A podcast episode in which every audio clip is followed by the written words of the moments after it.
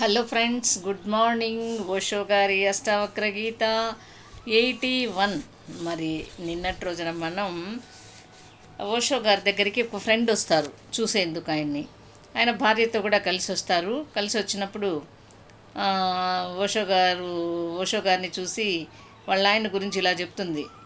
నా భర్తతో మీకు పరిచయం ఉండకపోవచ్చు. అతను అత్యంత దాతృత్వం గలవాడు. అతను లక్ష రూపాయలు దానంగా ఇచ్చాడు అని.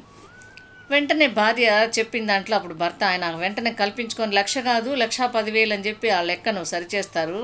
అప్పుడు ఓషో గారు ఏం చెప్తారంటే ఇది దాతృత్వం కాదు ఇది లెక్క గణన ఇది వ్యాపారము. ప్రతి పైసా జాగ్రత్తగా గుర్తుంచుకోబడుతుంది.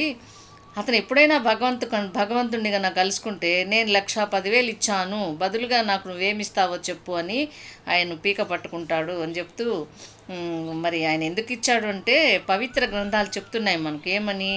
ఇక్కడ ఒకటి ఇస్తే పదింతలే ఇది తిరిగి వస్తుంది అని చెప్తారు. కాబట్టి అది మరి లెక్కను లక్షను లెక్కించడం లక్షలను లెక్కించడమే అవుతుంది కానీ ఈ రూపాయల యొక్క విలువ ఇంకా పోలేదు. ఇంతకుముందు ఆ రూపాయలు భద్రంగా పెట్లో దాచుంచబడ్డాయి. ఇప్పుడు ఆ పెట్టె స్థానంలో ఎంత త్యజించబడింది అనే దాన్ని గురించి ఒక పుస్తకంలో కూడా రాసి ఉంచుకుంటారు. కానీ ఆ కళ భంగం అవ్వలేదు ఇంకా అని చెప్తూ దీనికి ఉదాహరణగా అనుబంధంగా ఈరోజు ఒక అత్యంత సనాతనమైన చైనీయుల గాథను ఒకటి వినిపించబోతున్నారు. విందాం మాస్టర్స్. ఒక చక్రవర్తికి ఒకే ఒక కుమారుడు ఉన్నాడు మరి ఆ కుమారుడు తన మరణశయ్యపై ఉన్నాడు. అతనిని రక్షించేందుకు మేము ఏమీ చేయలేం. అతను బ్రతకడు. అతనిని కాపాడడం సాధ్యం కాదు అని అంటూ వైద్యులు చేతులెత్తేశారు. ఆ వ్యాధికి నివారణ లేదు. అది కేవలం ఒకటి లేదా రెండు రోజుల విషయమే. ఏ క్షణమైనా అతను మరణిస్తాడు అని చెప్తారు.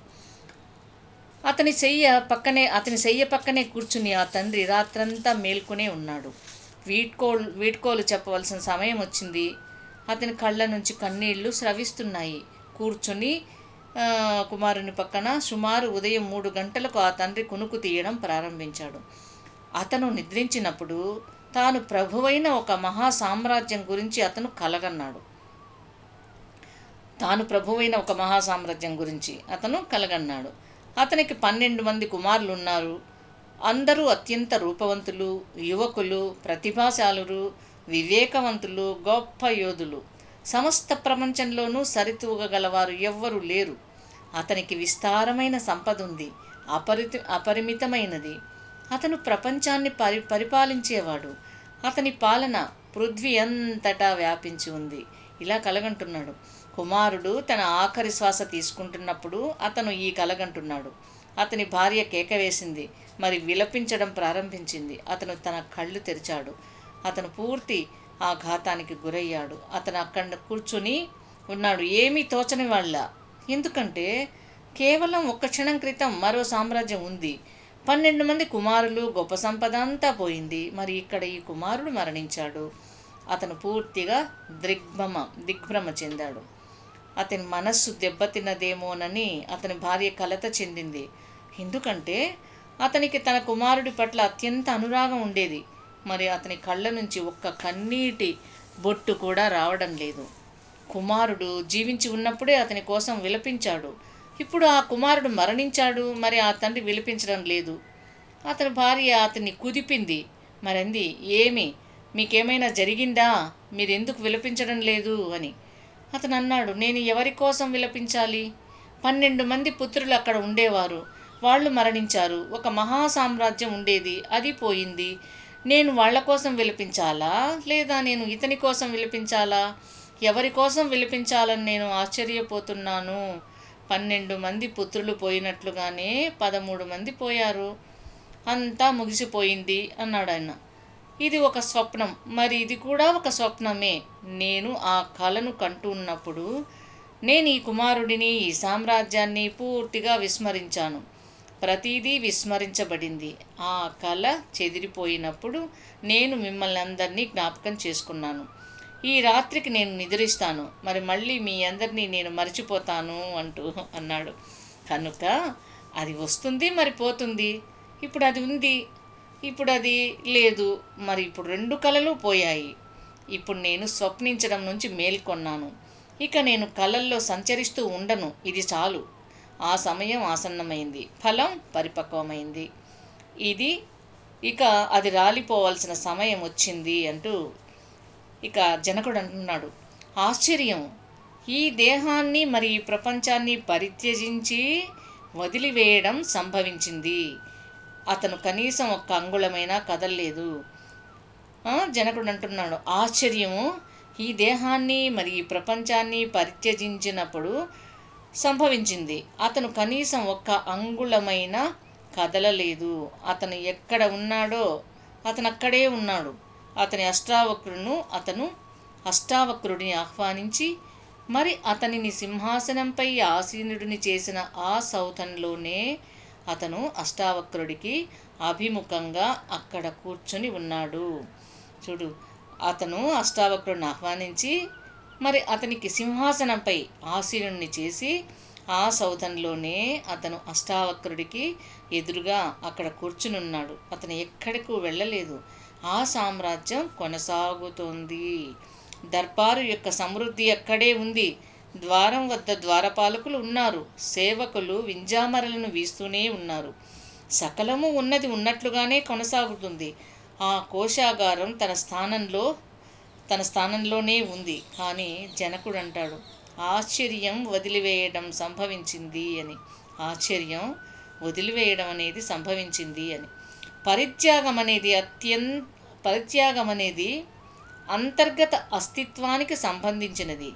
పరిత్యజించడం అనేది అవగాహన ద్వారా సంభవిస్తుంది. మరి ఆశ్చర్యం. ఈ దేహాన్ని ఈ ప్రపంచాన్ని పరిత్యజించి ఇప్పుడు మీ ప్రబోధం యొక్క నైపుణ్యం ద్వారా. మరి అది ఏ నైపుణ్యం ద్వారా? ఒక్క ఆకు అయినా కదలకుండానే మరి ఆ రూపాంతరీకరణ సంభవించింది.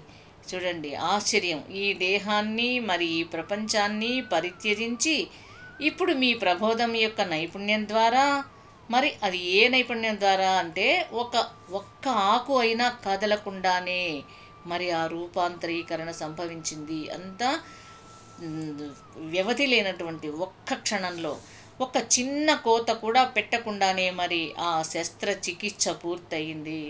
ఎంతటి ప్రావీణ్యం! మీ యొక్క ఈ బోధన ఏమిటి? ఇప్పుడు నేను దివ్యత్వాన్ని చూస్తున్నాను. ఈ ప్రపంచం ఇక ఎంత మాత్రం కనిపించడం లేదు. నా దృష్టి సమస్తం రూపాంతరీకరించబడింది. అని చెప్పాడు అష్టావక్రుడు జనకుడు.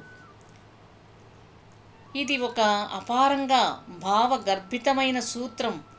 మీరు ఎక్కడున్నారో అక్కడే మీరు ఉంటారు మీరు కేవలం మీరు ఉన్న విధంగానే మీరు ఉంటారు ఆ రూపాంతరీకరణ సంభవించగలదు.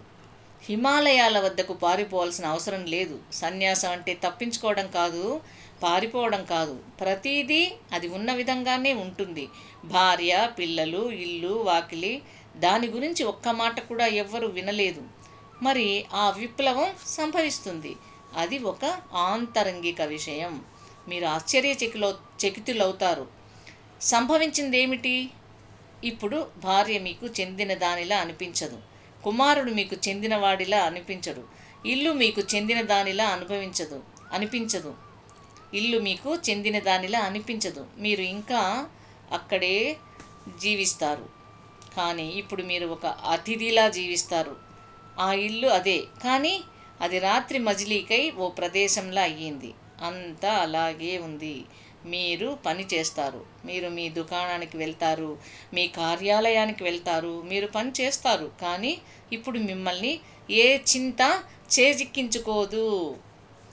ఒక్కసారి మీరు ఇక్కడ సకలము కేవలం ఒక క్రీడ ఒక మహానాటకం మాత్రమే అనేది చూసినప్పుడు ఆ విప్లవం సంభవిస్తుంది.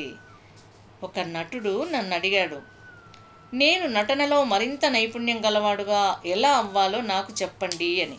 కనుక నేను చెప్పాను కేవలం ఒక ఒకే ఒక్క నిబంధన ఉంది. జీవితంలో నైపుణ్యంతో ఉండాలని అనుకునే వారికి నిబంధన ఏంటంటే వాళ్ళు జీవితాన్ని నటనలా తీసుకోవాలి. మరి నటనలో నైపుణ్యంతో ఉండాలని అనుకునే వారికి నిబంధన ఏంటి అంటే నటనను వాస్తవ జీవితంలో తీసుకోవాలి. మరొక తాళం చెవి అనేది ఏది లేదు అని చెప్తూ ఒక నటుడు తన నటనను నిజ జీవితంలా తీసుకుంటే కనుక అతను నైపుణ్యం గలవాడు అవుతాడు. అప్పుడు అతను నాటకాన్ని నాటకాన్ని నిజ జీవితంగా తీసుకుంటాడు. అవాస్తవ అవాస్తవమైనది. అతనికి వాస్తవమయ్యేంత లోతైన నైపుణ్యం గల ఒక నటుడు మీపై తన ముద్రను వేస్తాడు. ఊహాజనితమైన దానిని వాస్తవమైనదిగా ఒక నటుడు చూడలేకపోతే అతను ఒక గొప్ప నటుడు కాలేడు. అతను బయటే ఉండిపోతాడు. అతను తన పాత్రలోకి లీనమైపోలేడు. అతను చాలా పైపైనే ప్రదర్శిస్తూ ఉంటాడు. కానీ అతని ఆత్మ దానిలోకి ప్రవేశించలేదని అతను దానిలోకి మాయమైపోలేదని మీరు తెలుసుకుంటారు అంటూ తెలియజేశారు ఫ్రెండ్స్ తిరిగి రేపటి రోజున. మరిన్ని విషయాలను తెలుసుకుందాం. ఎప్పట్లాగే ధ్యానం స్వాధ్యాయం సజ్జన సాంగత్యాలతో మన జీవితాలను ధన్యం చేసుకుందాం masters. Okay? Thank you thank you thank you